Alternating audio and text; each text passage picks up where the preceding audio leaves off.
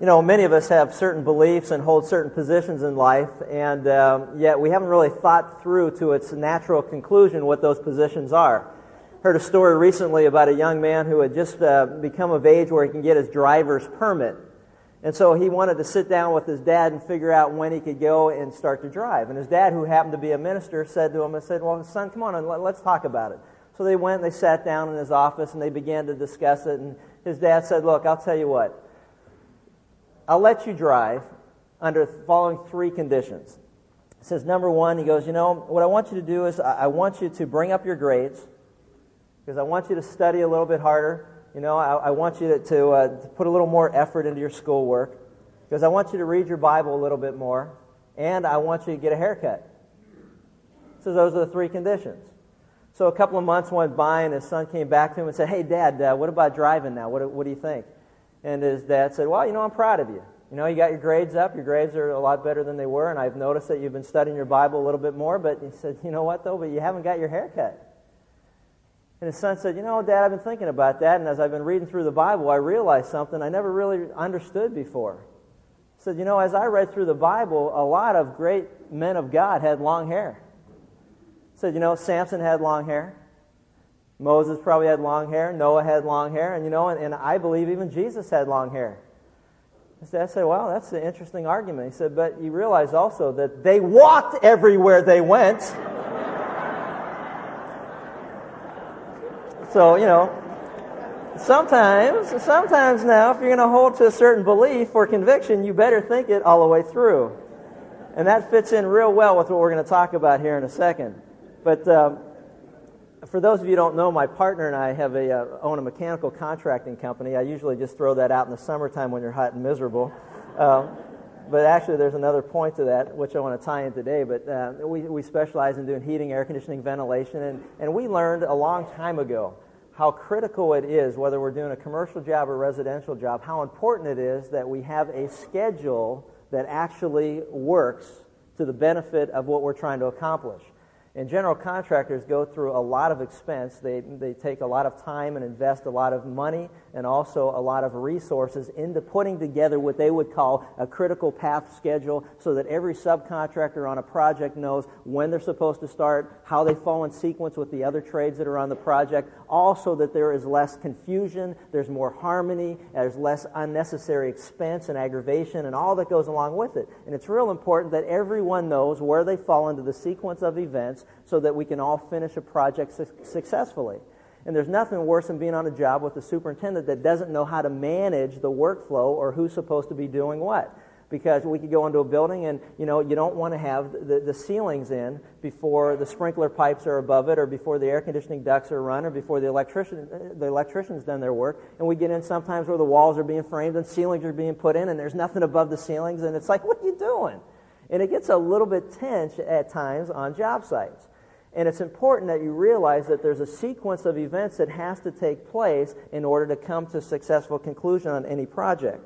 Now, what's interesting to me is I've thought about this whole idea of scheduling and all the problems that we tend to have in business and some of the aggravation that goes along with it, the confusion, the frustration, uh, and the discouragement as well. Sometimes you just throw up your hands and you go, you know, how are we supposed to do this? I mean, you know, don't you understand? And I was thinking about that because as we've been studying through the books of 1st and 2nd Thessalonians and the letters that were written to these believers at this church in Thessalonica, I think they had gotten to the point where we sometimes do in business where we just throw up our hands and say, you know, I, don't understand what's going on. They were discouraged, they were frustrated, they were confused by the persecution that they were enduring. Uh, they didn't understand what Paul had originally taught them, and, and there was confusion about that. And, uh, you know, all of these things are going on. And along with this confusion came certain solutions or suggested solutions that, you know, actually add to the, added to the problems and didn't really solve the problem. I like a story that I heard not too long ago about a, uh, a man who was having difficulties sleeping at night. In fact, his, his uh, inability to sleep had gotten to such a point that his wife finally said, you know, you need to sleep in a separate bed. And uh, he still had problems with it, and she suggested that he go seek some professional help.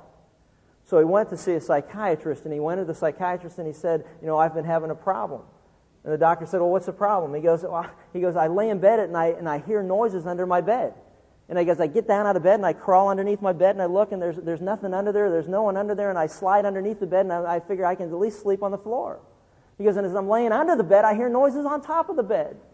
And so I got to get out and I look up above and I look on the bed and there's no one on the bed and there's nothing on the bed. And then I end up sleeping there for a little bit and then I wake back up and I hear noise again under the bed and it goes on all night long, day and night.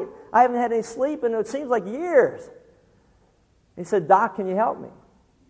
The psychiatrist said, I can, but it's going to take a while. You're going to have to come at least twice a week for a couple hours a week for probably a couple of years, but I can resolve your problem. He said, Well, Doc, how much is that going to cost? He says, Well, I charge 200 bucks a visit. I said, 200 bucks a visit? Man, that's a lot of money for a guy like me, just a poor working stiff like me. I don't know if I can I pay 200 bucks a visit, although I want to find some way to cure this problem. He goes, But I, that's, that's a lot of money. So I need to go talk to my wife and, and, see what she thinks. So he goes home, talks to his wife, and, and uh, shortly after that, he calls the doctor and says, Hey, doc, I don't have to come in. He says, You don't have to come in. Why? He goes, You're not going to believe this. My wife solved my problem. He said, Your wife solved such a difficult problem? How did she do that? He says, It was easy. She just cut the legs off my bed. I was like, hey, you know what? I mean, think about it. Sometimes the solutions are really simple. It's like, and, I, and I was thinking, you know what? All too often, God's people run around looking for all the solutions to their problems everywhere but where we should. The solution's always staring us in the face. It's as easy as cutting the legs off of a bed. God's idea of keeping things simple is to turn us back to His Word, and He says, Look, it's right here under your nose. Pick it up and look at it and read it, and it'll give you clarity to all of your confusion. It'll help you in all of your difficulties. Don't you understand that God is not a God of chaos and confusion, but He's got a plan for everything? He did not throw us here on this earth and say, okay, you're on your own. I hope it all works out. All you've got to do is look at the universe and look at the place, this place called earth where we find ourselves and realize that God is a God of order, a God of structure, a God of purpose. And it confounds all the wisest people in the world trying to figure out some, how did we get here? Who are we? How did we evolve to who we are? And all the nonsense that you see people going through. God's saying it's pretty simple. All you got to do is look around and realize there's a creator. The universe itself, all the material universe shouts forth that there is a God who created us. And what we need to do sometimes is just look for the simple solutions, which are basically right here in front of us, open it up and find out what God has to say. And uh, that's really what the Apostle Paul is trying to do to these people in Thessalonica who are struggling with all of these difficulties and all this confusion. And if you've got your Bible, turn with me to 2 Thessalonians chapter 2 as he continues to give them insight as to the problems that they feel that they're going through. God's idea is to keep things very simple, and we'll see that as we go through this. In this particular in this particular session, we're going to take a look at God's timetable, and his timetable has to do with events that will occur in the future. If you are confused as to what God's plan is for man, what God's plan is for planet Earth, what God's plan is for you as an individual, then God says, hey, I want to tell you what that plan is, and I'm going to keep it simple so that even a guy like Chuck can understand it enough to explain it to you. It's as simple, it doesn't get any simpler than that. And so that's what he's talking about in 2 Thessalonians chapter 2, starting with verse 1. It says, Now we request you, brethren, with regard to the coming of our Lord Jesus Christ and our gathering together to him, that you may not be quickly shaken from your composure or be disturbed either by a spirit or a message or a letter as if it's from us, to the effect that the day of the Lord has come let no one in any way deceive you, for it will not come unless the apostasy comes first. And the man of lawlessness is revealed, the son of destruction, who opposes and exalts himself above every so called God or object of worship, so that he takes his seat in the temple of God, displaying himself as God. Do you not remember that while I was still with you, I was telling you these things? And you know what restrains him now, so that in his time he may be revealed. For the mystery of lawlessness is already at work, only he who now restrains will do so until he is taken out of the way. And then that lawless one will be revealed, whom the Lord will slay with the breath of his mouth and bring to an end by the appearance of his coming. That is, the one whose coming is in accord with the activity of Satan, with all power and signs and false wonders, and with all the deception of wickedness for those who perish, because they did not receive the love of the truth so as to be saved.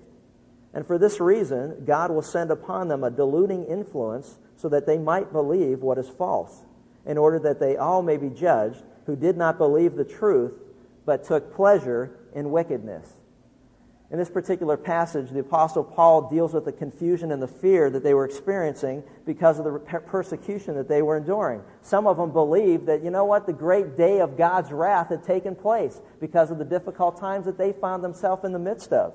And what Paul was trying to do is, as he went back to these events, he's trying to tell them that, hey, look, you're not in the midst of the day of the Lord or this great day of tribulation or God's wrath that's going to take place. And the reason that you're not is that certain events have to take place before that day, and those events haven't taken place yet. And he said, So I want to tell you what those events are so that there'll be no more uh, discouragement or no more confusion on your part. And that's basically what he's doing as he lays out for us in this particular chapter what needs to take place before this great day of wrath that God had promised takes place on the face of the earth. The first thing he reminds them is that the, there is going to be the rapture of the church. The rapture of the church. In the first two verses, we read this now, now we request, brethren, with regard to the coming of our Lord Jesus Christ and our gathering together to him, that you may not be quickly shaken from your composure or disturbed either by a spirit or a messenger or a letter as if it's from us, to the effect that this day has already come he's saying to them, and I like what he says eh, eh, because I can relate to it. He's saying in verse 2, he's saying, Look, calm down. Calm down, chill out, relax, take it easy. God's still in control. Everything's on schedule. God's timetable is set, and, and uh, He knows what's going on, and now He's going to share with us what's going on. He's just saying, chill out and calm down. You know what's amazing to me is that that tends to be the typical result of any of us who take our eyes off of God's truth and start looking around for answers other than the answers that God has already given us. Isn't that true? There's always confusion, there's always fear, there's always chaos when we take our eyes off of the truth of the Word of God and run around and start asking one another, well, what do you think? I can just picture these people going through time of persecution saying, Hey, what do you think? I mean, do you think this is the great day of tribulation? Is this the day of wrath? Is this the day of God's judgment? It must be, because look how bad this is. And isn't this difficult? What do you think? Oh, I don't know. What do you think? Yeah, I think you may be right. And they're running around, they're asking each other what their opinion was. Hey, what's your opinion of this? What's your opinion of what I should do? What's your opinion of my marriage? What's your opinion of what I should do financially? What's your opinion? You know what? And I say this who cares what your opinion is? I mean, if somebody's going to ask me my opinion, I get real concerned about it. Because I know this about me. I've made mistakes in the past. Have you? Doesn't it concern you when somebody asks your opinion of something? I would be very concerned because I know me, I'm not perfect, I've made mistakes. Somebody says, Well, what do you think I should do? I don't know. Well, I, you know, I. But I don't have a problem saying to them, Well, I'll tell you what, I don't have an opinion of what you should do, but I'll tell you what God says you should do. And I'll point you to what He says. You read it, you study it, you allow Him to speak to you in your life. I will be a person who will point you to what God has to say about what you're going through in your life and allow Him to tell you what to do, and then you decide whether you're going to be obedient or not. But don't ask me my opinion, because see, if you think it's my opinion and you don't like my opinion, then you'll just write it off and say, I'll find another opinion. You think I should stay with my wife? Because the Bible says I should? Oh, well, you know what? Well, if that's what it says, then I got to deal with God. But if you just say I should do it because you say I should do it, I'll find someone else who will tell me I should have got rid of her a long time ago. See, we'll all find somebody that wants us to wants to tell us what we want to hear. And so what Paul was saying to them is hey, you know what? Would you chill out and relax? The word that he used uh, is interesting. It says that they would be quickly shaken from your composure or disturbed, quickly shaken or disturbed. And I like what he says, quickly shaken. You know what he's saying? It's only been a year. It's not even been a year since I wrote to you the first letter. And already in less than a year, you've already forgot everything that I've told you, and you're all shook up and disturbed about it. You're all excited. You're all, you know, you got, your, as they say, you got your panties in a bunch or whatever that is. You know, you know, it's kind of like you got a little, you got a wedgie. You run around with the wedgie. That's the new living, by the way, in case you're looking, going wedgie. You know, but there are people like that. You meet people like that all the time. They run around. They're all excited, agitated all the time. They're all, you know, bent out of shape. It's like, and he's saying, I can't believe that you're bent out of shape so fast. It's not even been a year and you're already shook up. So I can't believe that. He's saying, hey, you know what? Listen to me. And I want to tell you the same thing. Listen to what God has to say. If you are confused about something in your life today, then listen to what God has to say and then be obedient in the direction that He gives you. He says to them, I can't believe, look what was shaking them up. You've lost your composure. You're violently excited, is what the term is defined as. You're violently excited.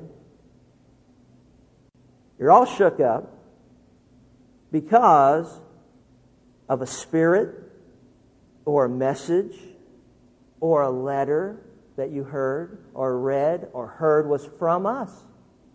Says, you know what?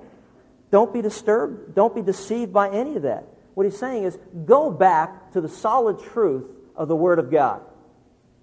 And it's interesting because we need to look at that. You know what he's saying? To me, he's saying this I don't care if the Pope or a cardinal or a bishop or a rabbi or a pastor or a teacher or some holy man or some prophet. I don't care. I don't care who told you that.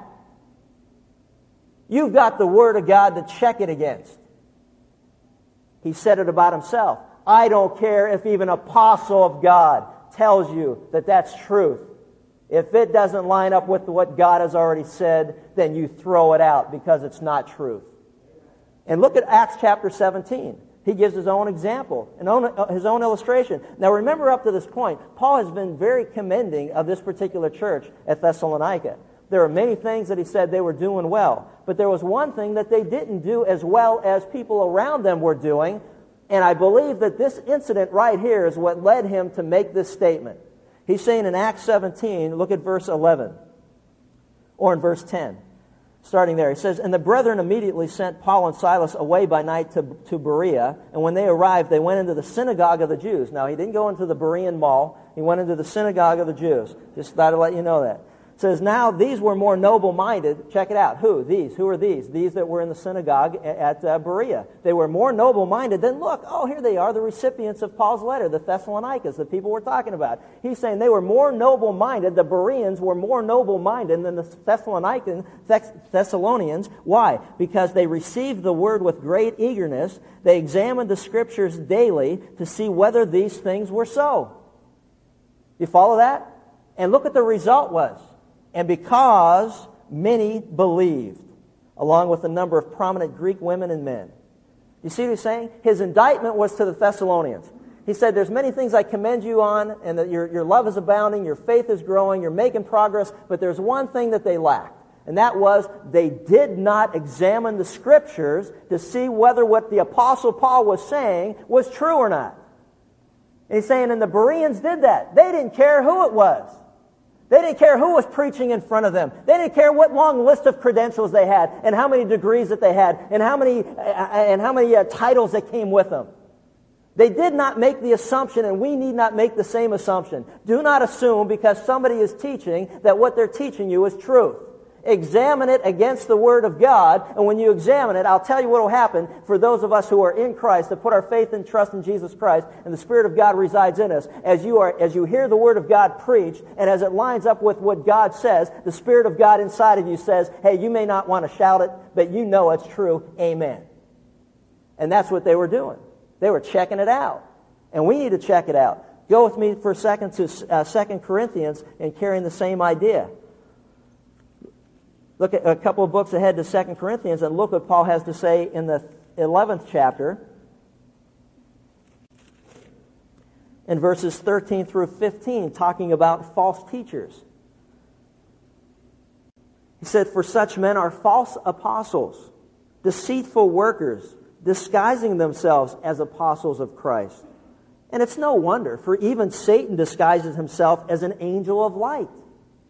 Therefore, it's not surprising if his servants also disguise themselves as servants of righteousness, whose end shall be according to their deeds. He's saying, hey, you know what? Even Satan himself disguises himself as an angel of light in order to deceive people. Is there, it's no wonder that they're deceptive. Look ahead to Galatians again, and the same idea, and, and just kind of wrap up this one thought. But in Galatians, look at chapter 1, verses 6 through 10. Here, here's the same, here's the same words again that he uses. Look what he says. I am amazed that you are so quickly deserting him who called you by the grace of Christ for a different gospel.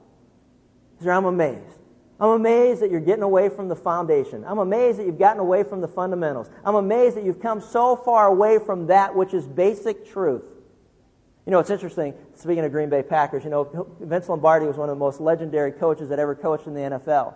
And Vince Lombardi was very frustrated because he was a man that emphasized fundamentals. There were there are certain truths and principles in every business, in every industry, in every occupation that are foundational truth that you can't get away from. There's just certain things you have to do to be successful in the NFL. You have to block right, you have to run your routes right, you have to execute right. There's just certain things. They're called the fundamentals that you can't get away from. And his team was getting sloppy and they were getting away from the fundamentals and he was frustrated with all of it. And in one meeting, he called his team together and out of frustration, he picked up a football and said, Gentlemen, this is a football. And he started from there and he rebuilt the foundation that made them a great, legendary organization. And you know, and I think sometimes what, what, what I'm reading here, he says, I'm amazed that you so quickly have deserted him. I'm amazed at that. And I think it was almost like Paul was standing in the midst of a group like this saying to them, Men and women, this is a Bible. And in this Bible are all the truths that God wants you to know of every area of life. This is God's fundamental. This is a Bible. And if you open the Bible and you study the Bible, you will be amazed at what God has to say to you about every area of life.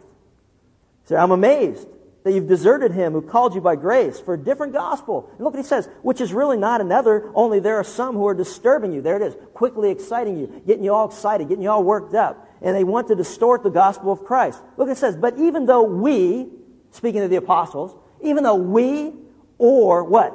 Or an angel from heaven should preach to you a gospel contrary to that which we have preached to you, let him be accursed. As we have said before, so I'm telling you again, if any man is preaching you a gospel contrary to that which you've received, let him be accursed.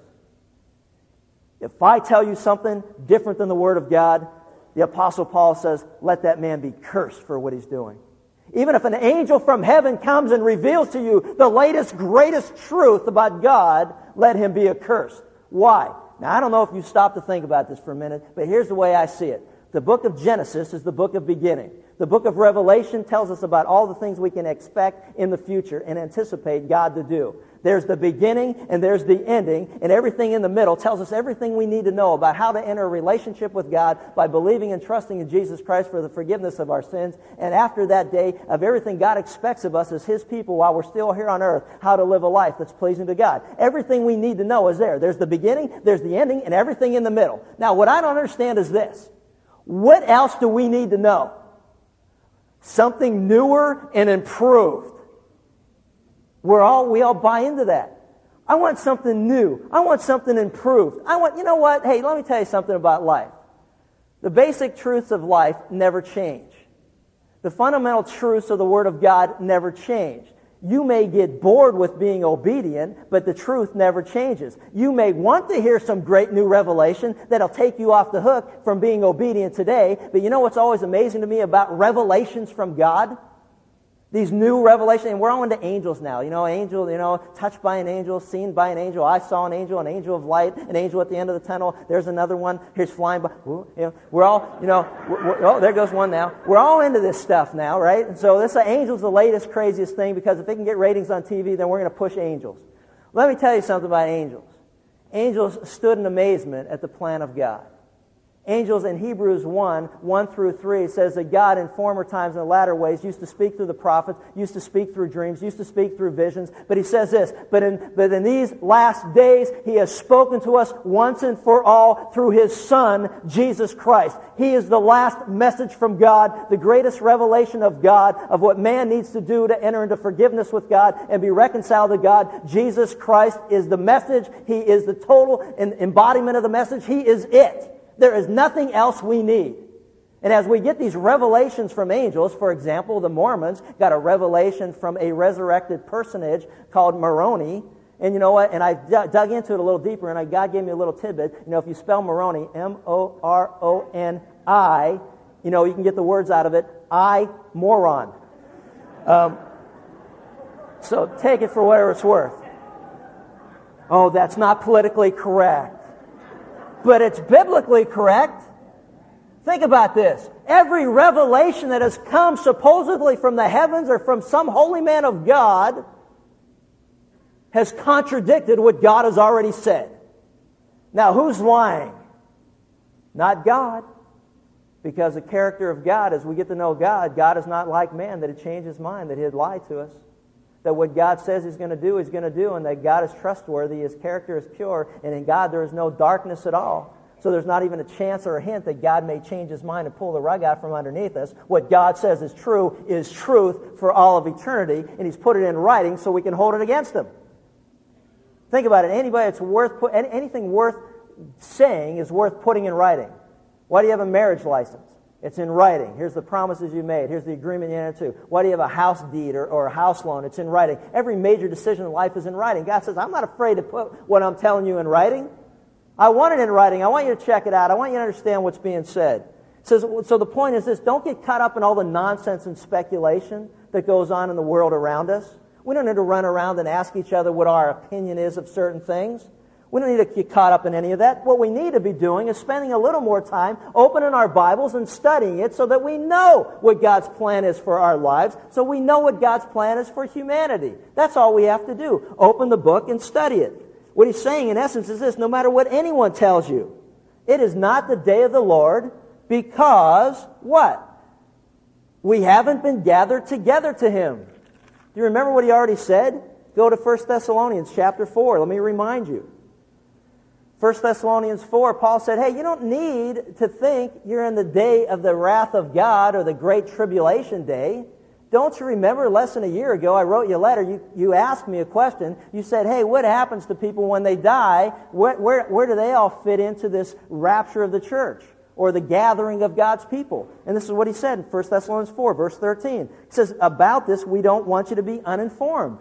You don't have to be ignorant anymore about those who have died that you may not grieve as do the rest who have no hope. For this is what he says. For if we believe that Jesus Christ rose, died and rose again, even so God will bring with him those who have fallen asleep in Christ.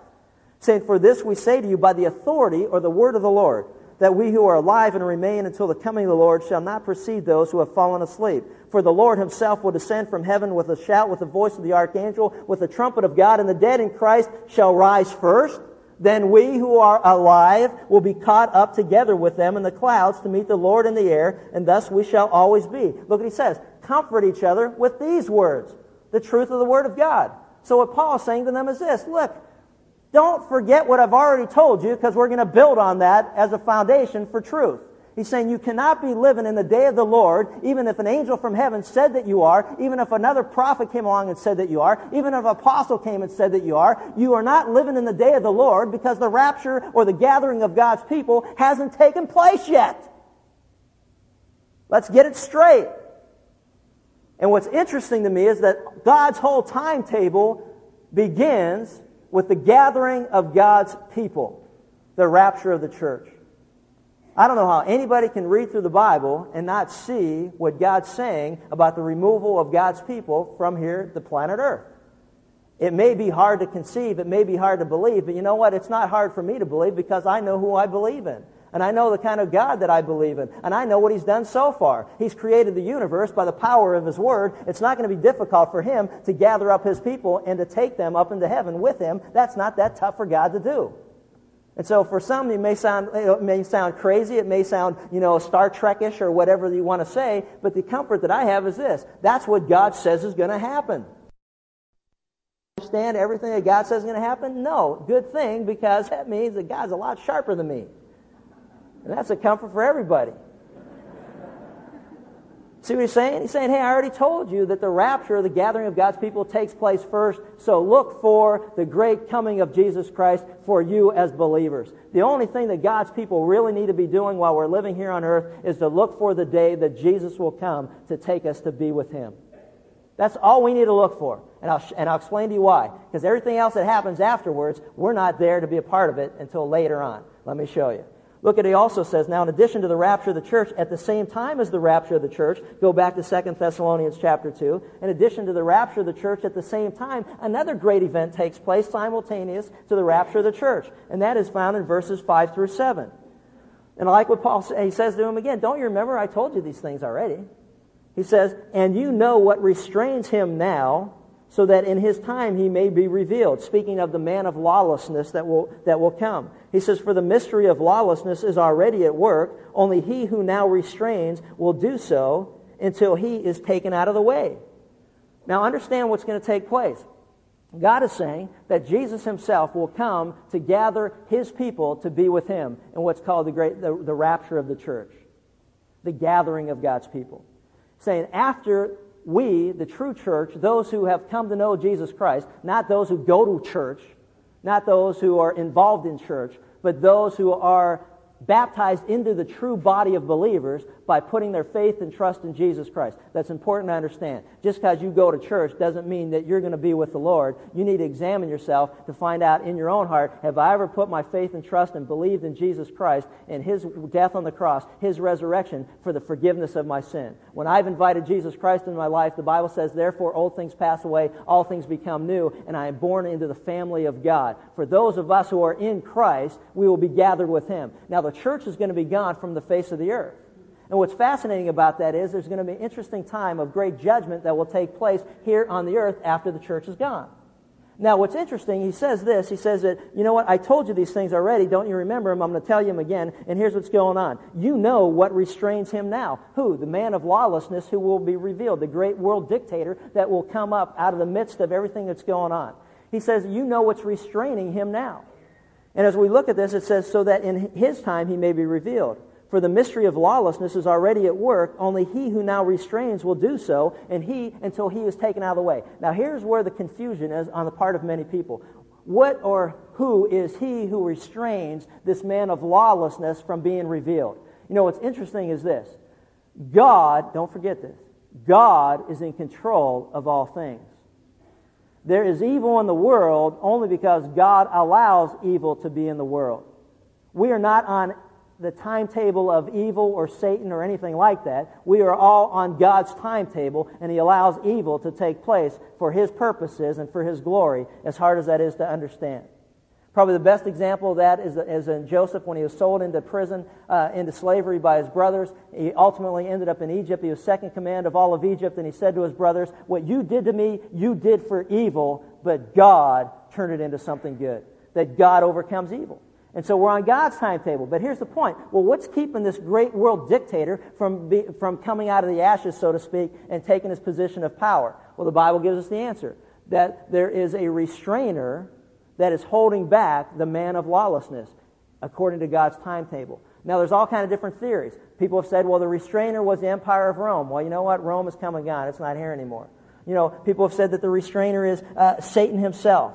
But that doesn't make any sense because Satan wouldn't restrain evil because Satan is evil. And everything he wants to do is evil. So that doesn't make any sense. There's those who say it's human government.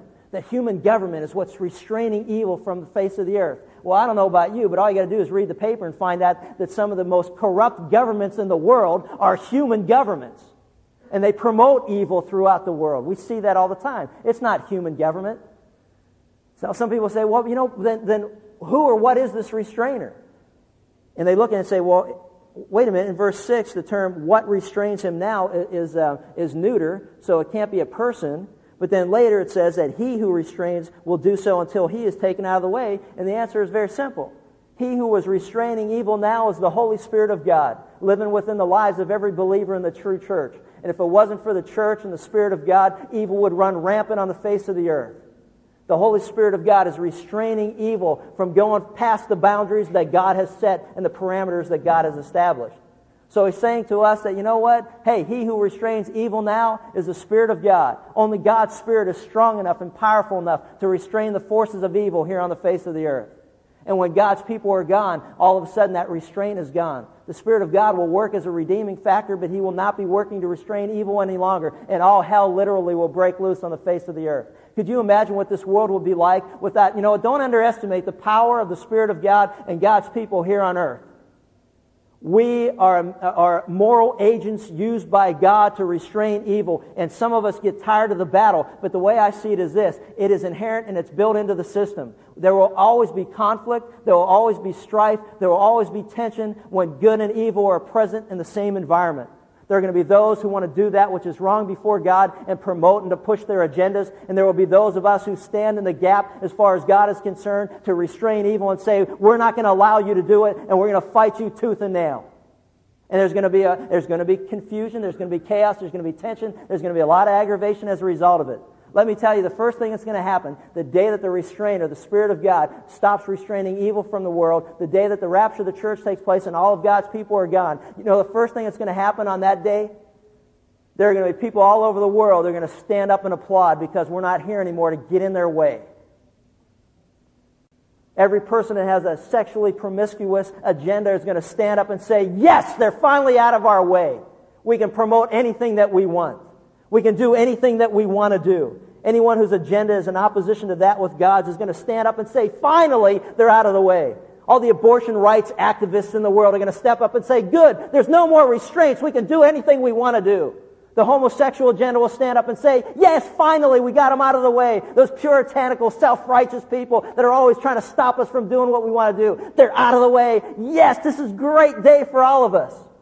But little do they realize that also their great hope of salvation rests on God's people as we share with them the truth and the love of Jesus Christ and the power of the transforming Word of God through the gospel of Jesus Christ. Little do they realize that the thing that they wanted to happen most will be the thing that will be to their greatest detriment. And little do they realize that all hell will break loose because they don't realize, you know, here's the way it is with evil. Hey, you know what? I want to promote my evil, but I want somebody to stop your evil from promoting into my territory. Isn't that the way it always is? Well, can you imagine for a moment? Hey, we all have a double standard. I want to do what I want to do, but I don't want you to do what you want to do because if you, what you want to do is going to hurt me, I want somebody to stop you. And so, from that standpoint, I applaud those who get in your way. But if you get in my way, get out of my way. Isn't that funny how that works? What God is saying is this you know what? When we're out of the way, and the restrainer is out of the way, and the Spirit of God is no longer restraining evil, this is going to be one nasty, ugly place to live. And he's saying that the rapture of the church takes place first. The second thing that he says, which is kind of fascinating that we'll look at, is he says that there'll be a revelation, the revelation of Antichrist. The revelation of Antichrist. Notice what he says in verses 3 through 5. He says, Let no one in any way deceive you.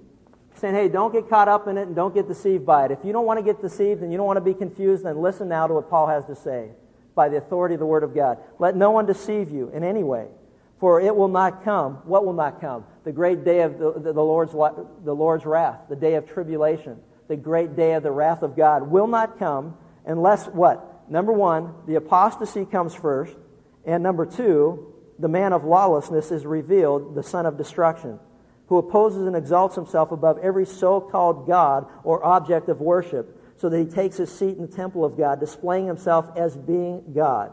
He says, Do you not remember that while I was still with you, I was telling you about these things?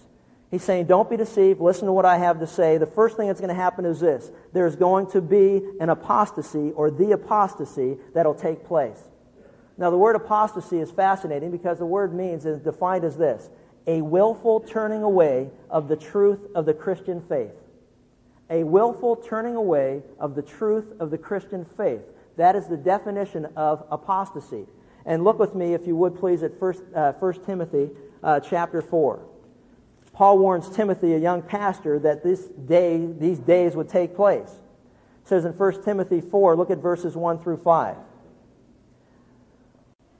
He says, But the Spirit explicitly says that in latter times some will fall away from the faith. And I like this. He's saying, hey, you can bank on this. This is guaranteed.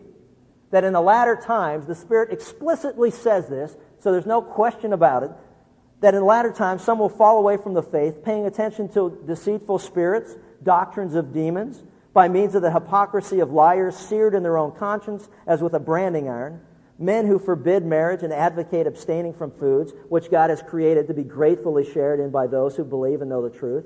For everything created by God is good, and nothing is to be rejected if it is to be received with gratitude. For it is sanctified by means of Word of God and prayer. And as he goes through this, he says, Hey, listen to me, Timothy. Hey, be aware of this. There are going to be those who rise up from your midst who are going to deceive you and have you follow them in a direction that is contrary and contradicts the Word of God. There are going to be those who tell people what they want to hear. They're going to ask them, what would you like to hear? They will take surveys about what would you like us to preach on? What would you like us to teach on? They will take surveys and they will say, we don't want to offend anybody. We want to be politically correct. We don't want to stand for anything so we can, you know, we, we just want to make everybody feel good. We want to make you feel good about your disobedience to God. We want you to feel good about the fact that you're on the way, your way to hell and you'll be judged by God for rejecting Jesus Christ. So we're not going to tell you that because we don't want to offend you.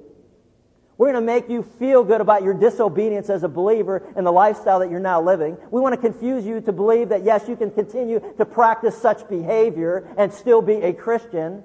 We're going to confuse you and we're going to tell you what you want to hear because we want to be politically correct. We're going to tell you all of these things. He says, and they're hypocritical, they're, they're, they're, uh, they, they don't live the life that they proclaim. They're going to be people that stand in pulpits. They're going to say to you, hey, I'm preaching the Word of God, and you know what? They deny the very authority and the truth of the Word of God itself. I'm telling you what you want to hear. Said those days are coming, and apostasy is falling away from the truth. This type of falling away occurs and we, when we stray from the truth of the Word of God. That's the kind of stuff that happens to people who stray from the Word of God. The Word of God is our anchor. The Word of God is our stability. The Word of God is truth and life. And when we stray from it, then we can fall for anything. And when we become people who want our ears tickled and want to hear what we want to hear instead of hearing the truth of the Word of God, as difficult sometimes as it is to swallow, then we become people who can be led the wrong way and go down the wrong path. We become the people who end up in Jonestown drinking Kool-Aid we become people who end up being led astray by people that started out preaching the Word of God, but at some point, when their behavior, their personal morality doesn't line up with the Word of God, they begin to change the Word of God. I'm not going to preach on this subject anymore because I'm doing it in my own life. And so therefore, that must not be truth anymore. I'm just going to tell you the things that line up with what I believe and then let you go from there. We need to be people that are always examining daily the Word of God to see what was being said is true. So there are going to be people that are going to rise up and tell you what you want to hear. Wake up!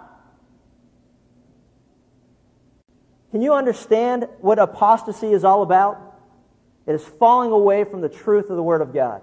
But is that what he's talking about here? No, it's not. Because if you go back to Second Thessalonians, as, as awful as apostasy is and falling away is, he says this, that there is going to be the apostasy. The greatest falling away that has ever taken place in the history of mankind.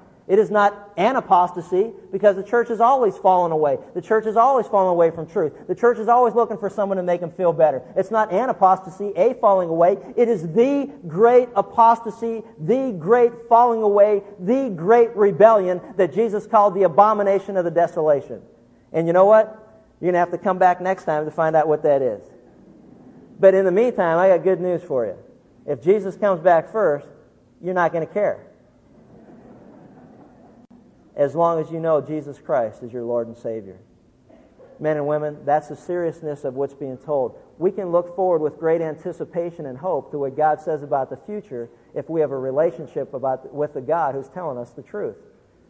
But if you do not know Him, there's great fear and apprehension because everything that's being said is nonsense, it doesn't make any sense to you, and in fact, it's frightening. And if you haven't left already, you probably can't wait to get out of here. But all I say to you is this Jesus Christ was sent by God. He walked the face of this earth and lived a perfect life. He was hung on a cross because he claimed to be God. That was his crime. He died for our sins. He established who he was three days later when he rose from the dead and proved that he was truly indeed the Son of God. The Bible says if anyone would receive him, to them he gave the right to become children of God to those who believe in his name. For it's by grace we've been saved through faith and not of ourselves. It's a gift from God so that no human being can ever boast in the presence of God in heaven that we earned the right to be there. We will be God's trophies. We are His masterpiece, perfected in Christ Jesus. If you've never trusted in Jesus Christ, I would encourage you to do so today, for today is the Spirit of the Lord. God's calling you right now, and I'd ask you to bow your head and pray with me simply this prayer Father, I've never heard this and I didn't understand it, but I believe that Jesus Christ died for my sins. I just receive him into my life. I ask him to do whatever he wants. I thank him for the forgiveness of my sin. I thank him for the life that he gives me and the hope that goes beyond this life that one day I can be with him for eternity in heaven. Father, we just thank you for your word and the truth of it. God, help us to become people who are not thrown around by the deceitful winds of doctrine, who aren't confused by all the nonsense in the world, world but that we stick straight to the stability of the Word of God, that will be firmly planted that will have deep roots, that will have stability. And whatever we do, your Psalm 1 tells us that we'll be successful and that we'll prosper.